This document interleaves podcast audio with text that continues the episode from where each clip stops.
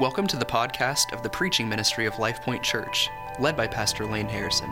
We pray this ministry is a blessing for your life.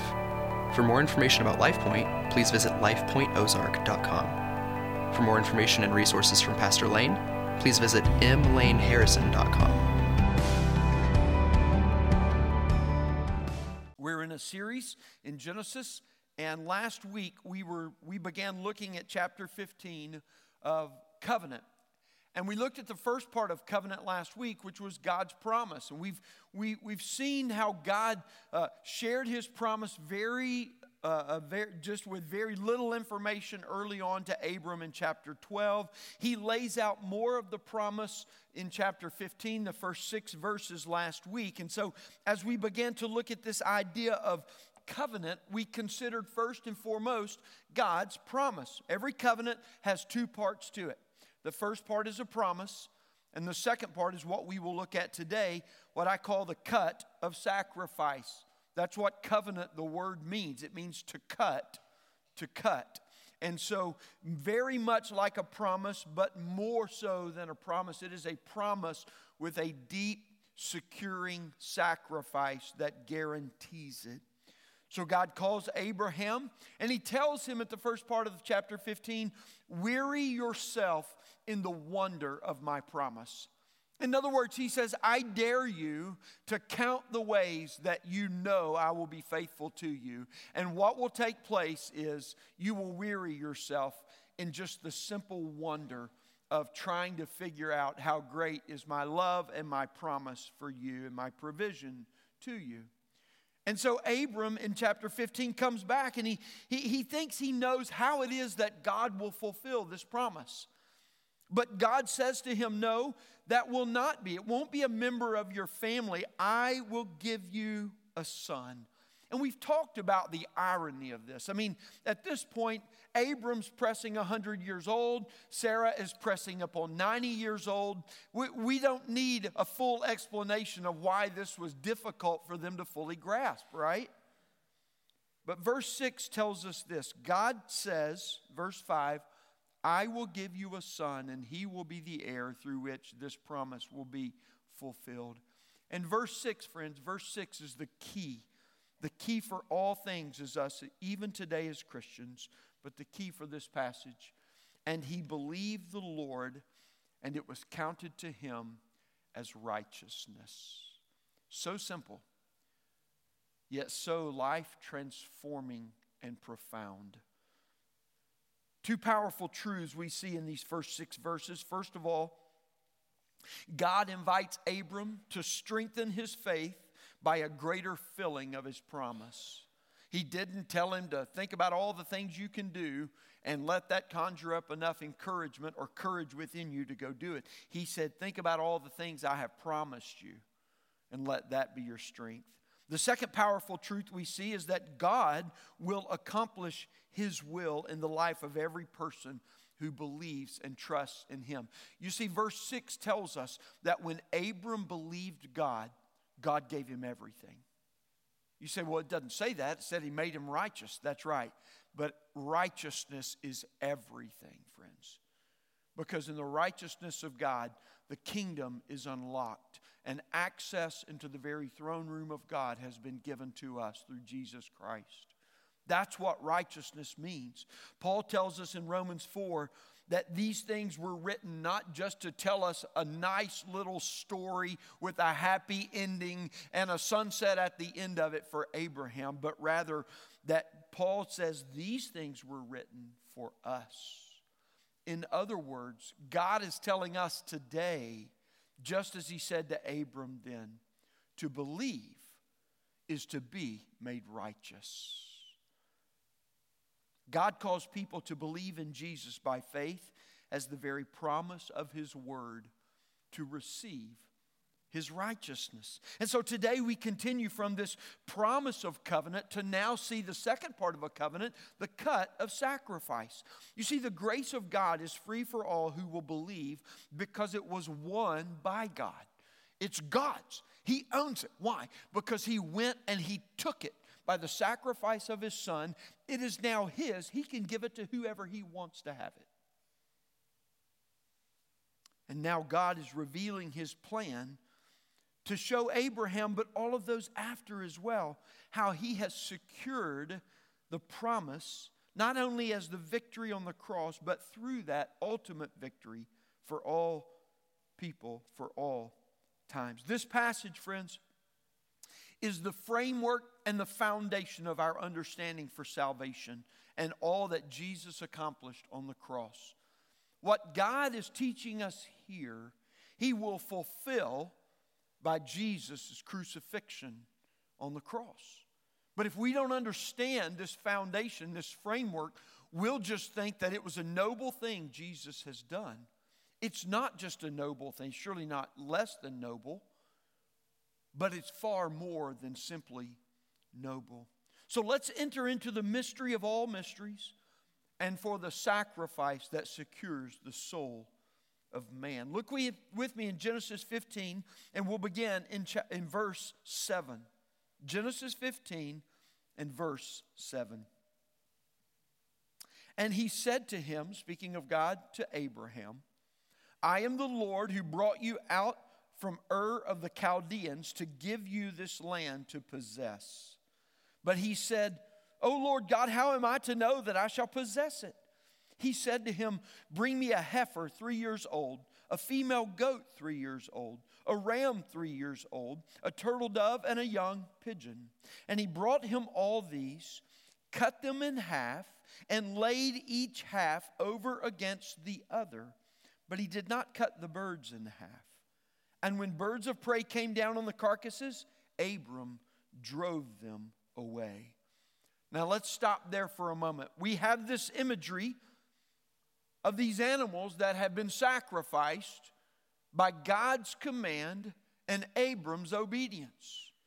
And the parts of the animal are distinctively taken. The life, first of all, is taken from the animal, and the animal is cut in half, literally not dismembered or quartered as you might think of, but rather cut in half, and the two pieces are laid open on the ground.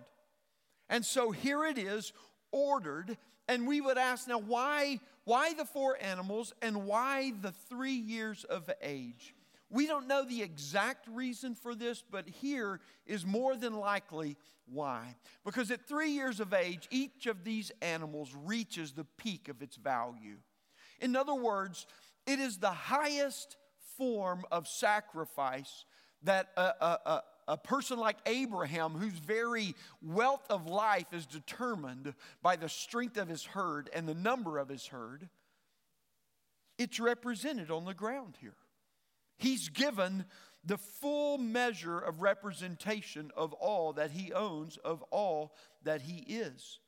And he's done it because God commanded him to. You see, God reminds Abram of who he is.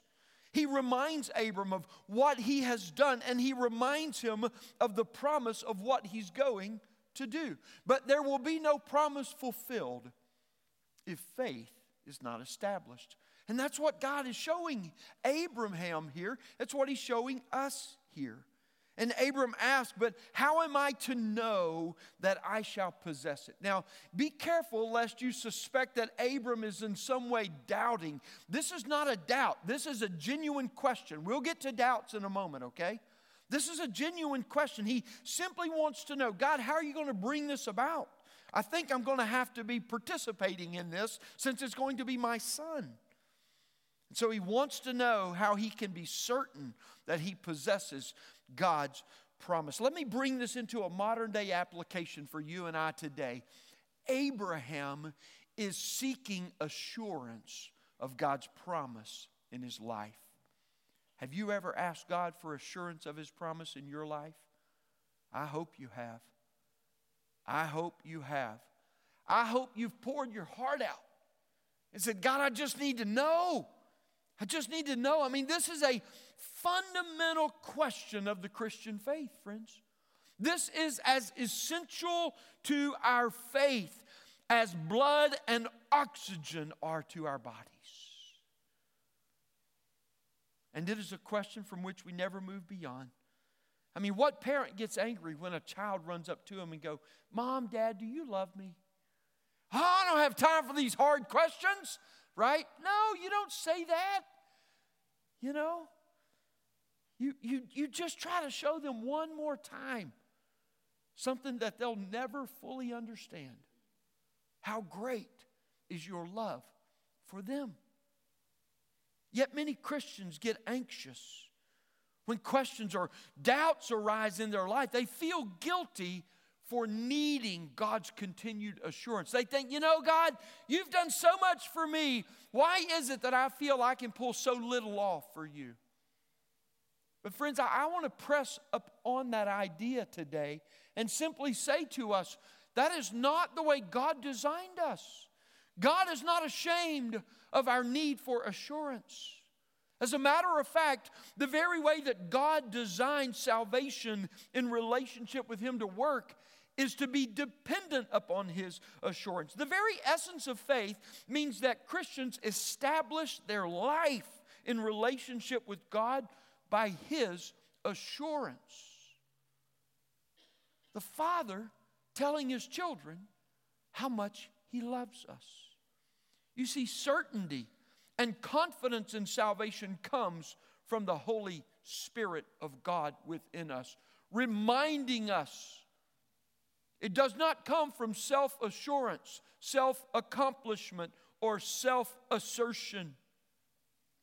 God's will is that we live in complete and continual dependence upon Him, not that we live for Him in our own strength. The question God wants His children to ask, as much as any other question in life, is the question that Abram's posing here. How, God, do we know that we possess your gift? This is a beautiful question. We know that we possess God's promise only when we live in the full assurance from His Holy Spirit that we are possessed by God. Listen, friends, I want to provide one of two principles for the Christian life. I will appropriately refer to them as life points today. Assurance from God in salvation is essential DNA for the Christian life. If you have a quote-unquote salvation or relationship with God, by which you do not need His regular, ongoing, deep assurance, you do not have a biblical salvation. Any salvation,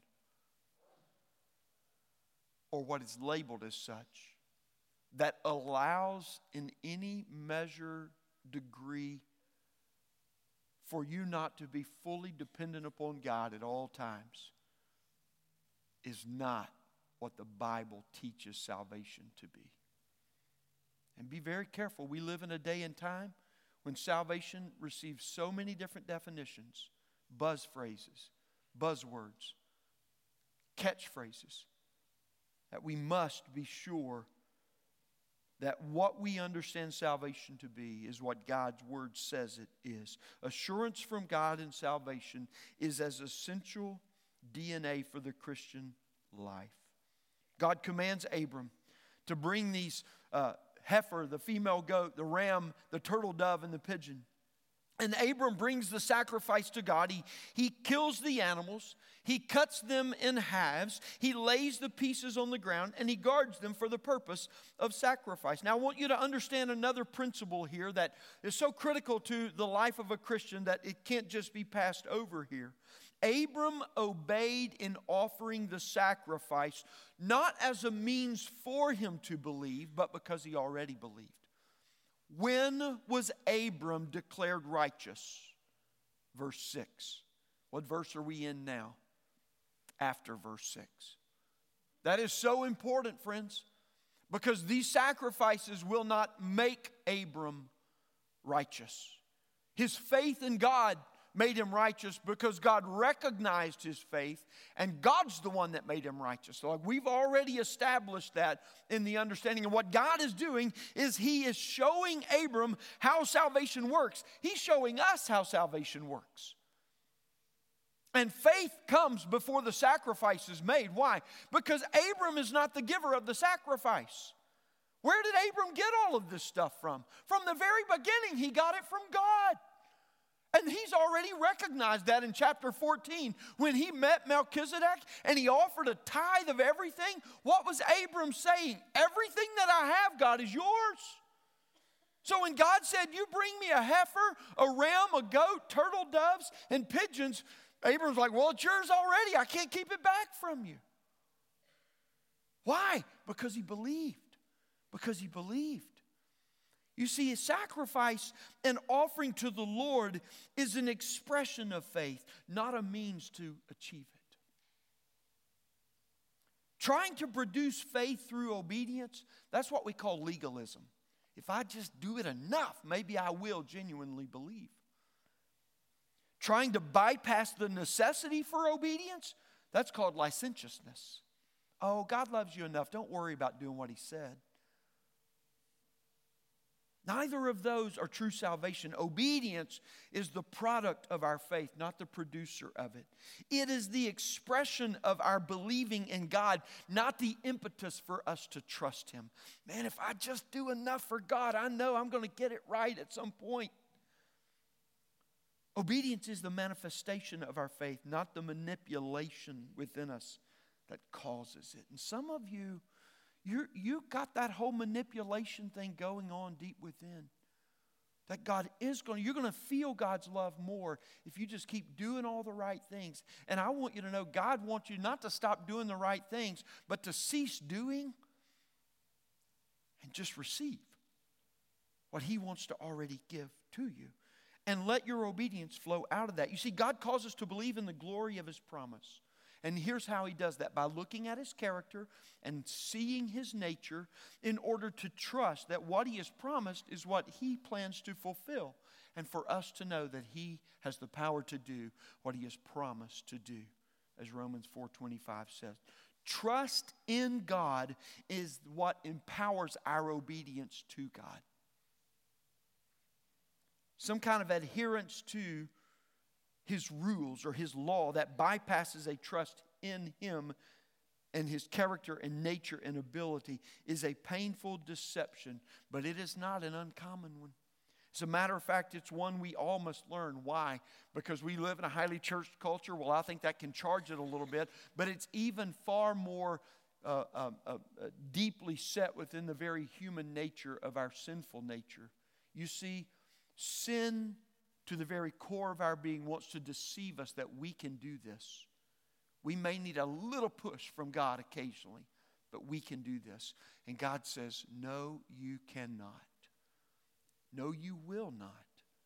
But you won't have to, because I will do it for you. Trust. God's promise in us, friends, is what inflames the affections of our whole being, to adore the knowledge of his command in our heart as the source of power and strength to obey it. This is one key way as a pastor I've learned to recognize people who are genuinely growing and maturing in the Christian faith. They don't have a problem with God's commands. They identify the fact that they fail miserably at them on a repetitive basis, but that doesn't crush them. They know God is working in the midst of their failures to bring forgiveness, cleansing, and growth and maturity through that. People who come and say, man, I just want to do more for God, and I just don't feel like he's happy with me because I do so little for him, or I'm so poor at obeying his commands. The first thing I want to say to them is, don't worry about how poor you are in it. Just offer your poverty to God. That's what he's saying to us here. You see that? God is telling Abram, get out of the way and watch what I'm about to do. David says to us, I find my delight in your commandments, which I love. I will lift up my hands toward your commandments, which I love, and I will meditate on your statutes. Do you know why the law of God is there? all the Old Testament. You know why it's so important for us today?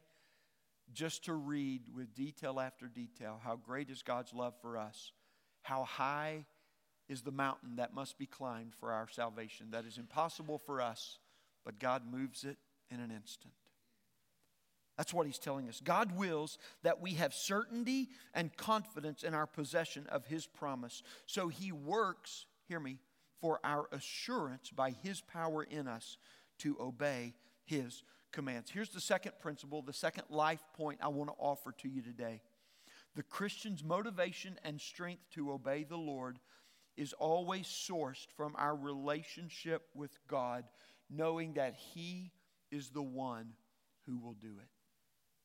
You know that old saying, well, my daddy or my mama, and that little baby or the little boy or girl at that moment is about to brag on what their mama or daddy can do. And so often, if mama and daddy are hearing it, they just laugh. They don't correct them because they want that child believing there isn't anything that mama or daddy can't or won't do for them. But the fact of the matter is, mom and daddy know we can't do all things perfectly. We don't do all things perfectly, right? But God wants you to trust with the innocence of that child, knowing this, that he can, he will, he has for us. Now let's walk through this great mystery as God acts in our behalf. Why is this important, friends? Because I want you to know this isn't something that is a break glass if needed kind of a decoration in the house. It is a lifeblood of assurance for us in our relationship with him. And it is the very motivation and strength for our obedience to the Lord. Verse 12 through 21. Let's come back to the sacrifice. As the sun was going down, a deep sleep fell on Abram. And behold, dreadful and great darkness fell upon him. Then the Lord said to Abram, know for certain that your offspring will be sojourners in a land that is not theirs and will be servants there. What's he talking about? Joseph is on the throne in Egypt. He's second command to Pharaoh. There's a famine in the land of Canaan. His brothers come down to buy. He sends them home, ending up his whole family. Jacob, his father, comes down. They're all reunited. And in the midst of Egypt, they're given the best. But that Pharaoh dies, and the Israelites, their numbers multiply with greatness across the land. But when that Pharaoh died, the next Pharaoh did not remember them and began to enslave them. Okay? And so leading up to the end of Genesis, and between Genesis and Exodus, there are 400 years of Egyptian slavery. That's what he is telling Abram about. That didn't catch God by surprise. Do you get that? And if that didn't catch God by surprise, your problems don't catch him by surprise either. Okay? All right, let's keep reading. Verse 14. But I will bring judgment on the nation that they serve, and afterwards they shall come out with great possessions. As for you, you shall go to your fathers in peace. You shall be buried in a good old age, and they shall come back here in the fourth generation, for the iniquity of the Amorites is not yet complete. And then verse 17, when the sun had gone down and it was dark, behold, a smoking firepot and a flaming torch passed between these pieces.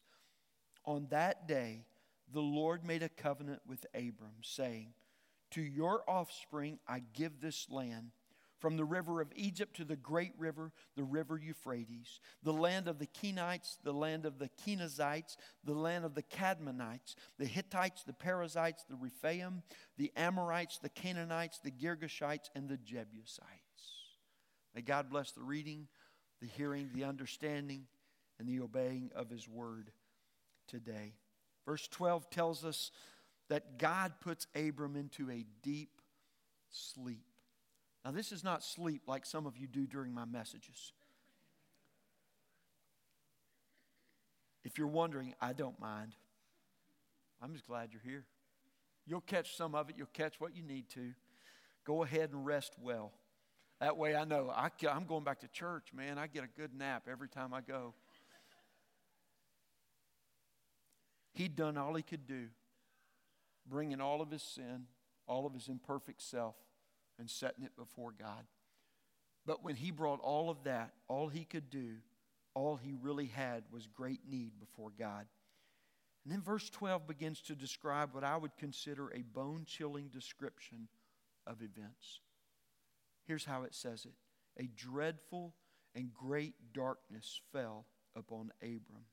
Friends, this is not a storm cloud. This is no regular darkness.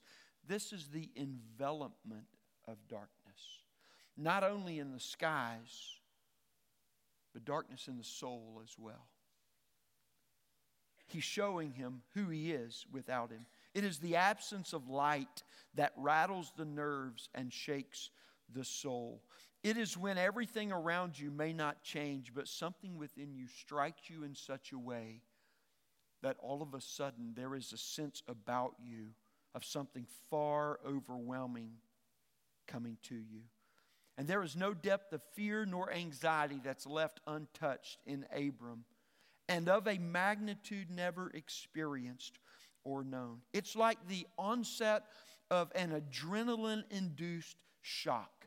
There is a tunnel vision that the body naturally defaults to because it attends all of the senses and all of the energies at whatever it is that immediately is threatening it.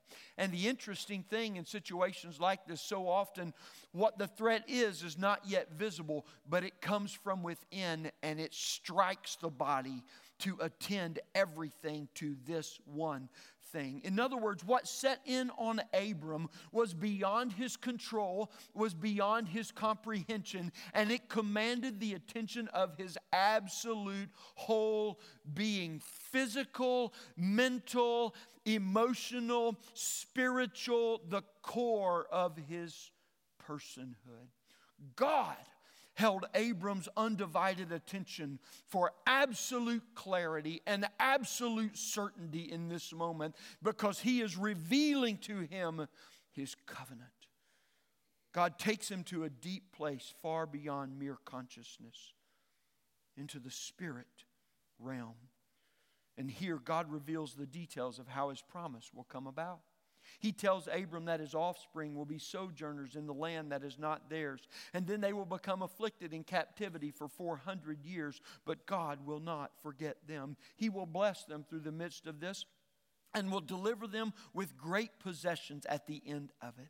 And the land that God promised to Abraham will be given to all of his offspring at that time. And then it tells us that a smoking firepot, verse 17, and a flaming torch passed between the pieces of the sacrifice that were laid open on the ground. You see, those two emblems represent God. The smoke, likely the very spirit with which his presence was so palpable, and the torch, the light of his truth that could not be threatened by any un or half truth. You see, friends, this is not like most covenants where both parties would pass through. Two businessmen would come and they would both bring a sacrifice that was worthy of the contract that they were about to cut with one another and sign on the dotted line. And in this day and time, regarding the contract that they were going to make, they would bring a sacrifice. And in the same way, they would cut the pieces open. And the two parties that were going to enter into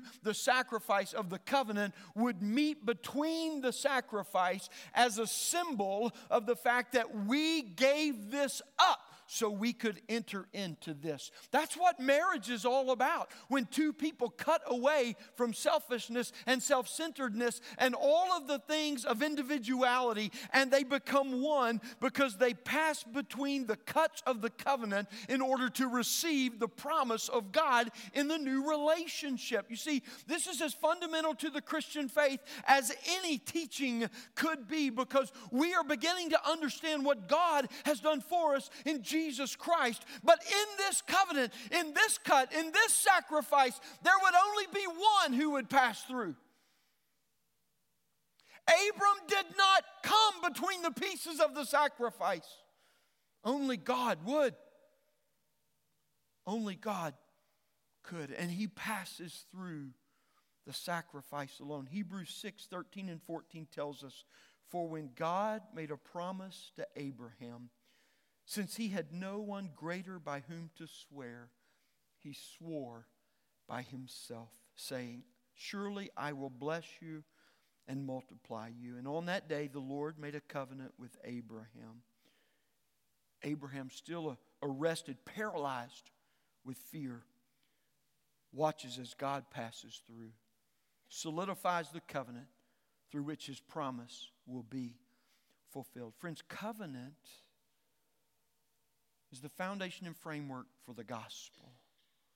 This is the divine will of God in our salvation. And it is from God and God alone. He is the one who has offered up his sacrifice and passed through for the covenant of his salvation. And the mystery of God's covenant is now been revealed to us in Jesus Christ. It is the sacrifice offered up once for all who believe. Listen, friends, I want you to walk away with this today and understand that God sent Jesus as our sacrifice that we might receive salvation, life in relationship with him. What we are seeing in Genesis 15, we in no less way enter into that same adrenaline-induced, fear-attending, tunnel vision place to watch God in our place. And you know what we call it today? Conviction by the Holy Spirit. Paul's doxology celebrates the revelation of God's mystery of his will in Jesus Christ. In Romans chapter 16, verse 25 to 27, he writes, now to him who is able to strengthen you according to my gospel and the preaching of Jesus Christ, according to the revelation of the mystery that was kept secret for long ages, but has now been disclosed and through the prophetic writings has been made known to all nations, according to the command of the eternal God, to bring about the obedience of faith. To the only wise God be glory forevermore through Jesus Christ. Amen. Paul says it's God's mystery. He has made it known to us. And not only is Jesus our salvation, but the mystery of God is revealed in him as our whole life with God in Jesus Christ. 1 Timothy chapter 3, verse 16, Paul writes, great indeed, we confess, is the mystery of godliness. Now listen to this, godliness. He was manifested in the flesh, that's Jesus, vindicated by the Spirit, seen by angels, proclaimed among the nations, believed on in the world, and taken up in glory. This is the mystery that has been revealed to us. Yes, God's will for your life will surely be a mystery, but it's not the why, or excuse me, it's not the what, it is the why of the mystery. In other words, when we talk about God's will being a mystery, it's not a mystery in the sense that we can't understand it. It's already been revealed in Jesus Christ, but it's the why. Jesus came and died to rescue us from sin by the ransom of his blood, by rescuing us from the kingdom of darkness and transferring us to the kingdom of light, by reconciling us in relationship with the Father and redefining our life that we live here and now. You see, the mystery of godliness is revealed in the person, in the teaching, in the life, and in the work of Jesus Christ. But the only mystery that remains is why would God do all that he's done for lost, dead, reprobate, rebellious sinners like me? Why would God do this? And of course, the mystery is not one of unknownness, but one of wonder. Because we know why he did it too. For God so loved the world that he gave his only begotten Son.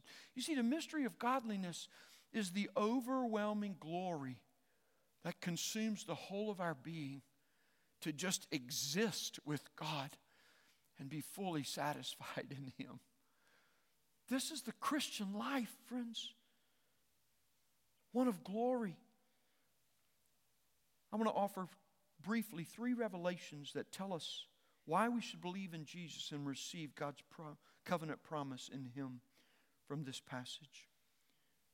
Three revelations that he makes for us. Number one, Jesus is the perfect sacrifice made for the covenant to be received. A sacrifice has been made once for all to atone for sin. There is no other sacrifice that will ever be made that God will entertain as atonement for sin. Why? Because there doesn't need to be. His wrath is fully satisfied against sin. God the Father sent Jesus as a propitiation for our sin. In other words, He offered Him up as a substitute in our place and as the atonement for our sin debt. That's what it means for Him to be a propitiation. Jesus became our sacrifice. Jesus willingly laid down His life to satisfy God's wrath and to atone for our sin debt. And think about what took place on Jesus' day of crucifixion. It tells us at the 6th hour, about midday, when the sun should be its brightest, a darkness fell over the land. Anything sounding familiar here? The earth began to quake. Tombs came open. The dead came out of the graves. Tell me, friends, does any of this sound remotely familiar to what we just read of what transpired with Abraham before God? God was satisfied with Jesus' sacrifice, and He passed through on our behalf by Jesus.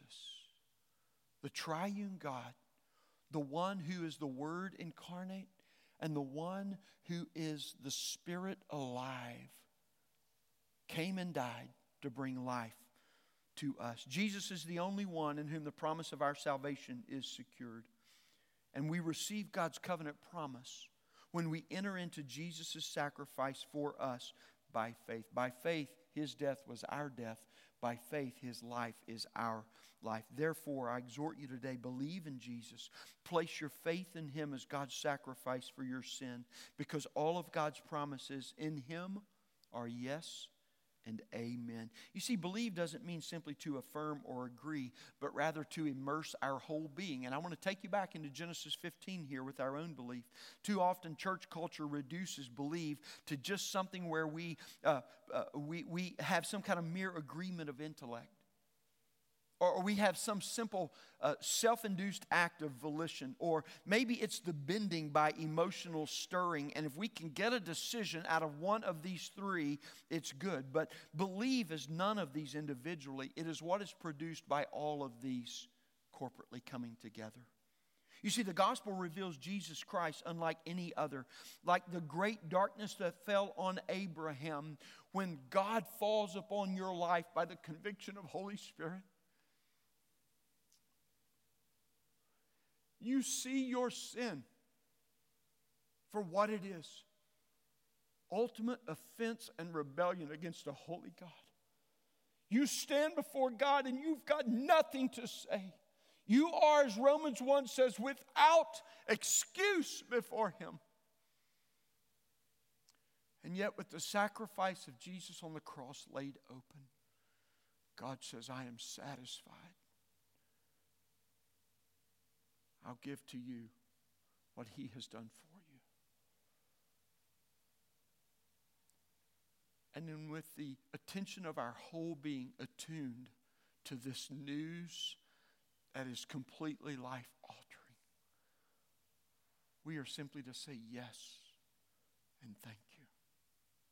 Jesus, friends, is the only sacrifice by which covenant is made. The second revelation is this: the whole promise rests solely on God because only He passed through to enter into covenant. It's not Jesus plus, it's not Jesus minus. It's God. The great demand for your life will never be met with your life, but it can be satisfied for your life because Jesus has already paid sin's price for you. The Bible tells us, for by grace you have been saved through faith. This is not of your own doing, it is the gift of God, not a result of works, so that no one may boast. For the wages of sin is death, but the gift of God is eternal life in Jesus Christ our Lord. You see, salvation is God's free gift to all who believe, from first to last, beginning to end. He won it, and He said this: I'll give it to anyone who believes. Everyone who calls upon the name of the Lord shall be saved. Romans 10:13. The third revelation is this: Jesus Christ is the fulfillment of God's covenant promise. All of God's promises are yes and amen in Him. Galatians 3:14 confirms this, so that in Christ Jesus the blessing of Abraham might come to the Gentiles, so that we might receive the promised Spirit through faith. Faith.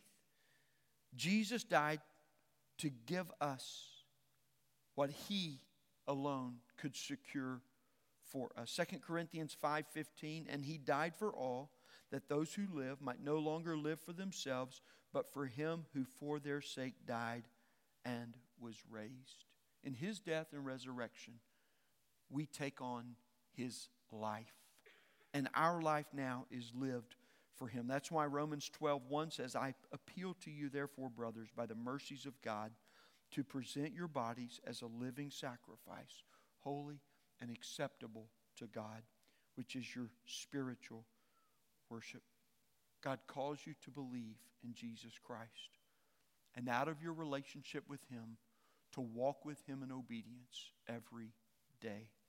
God sent Jesus as our sacrifice that we might receive salvation, life, and relationship with Him. Do you know Jesus? Have you believed in Him? If not, I invite you to do that today. Let's pray.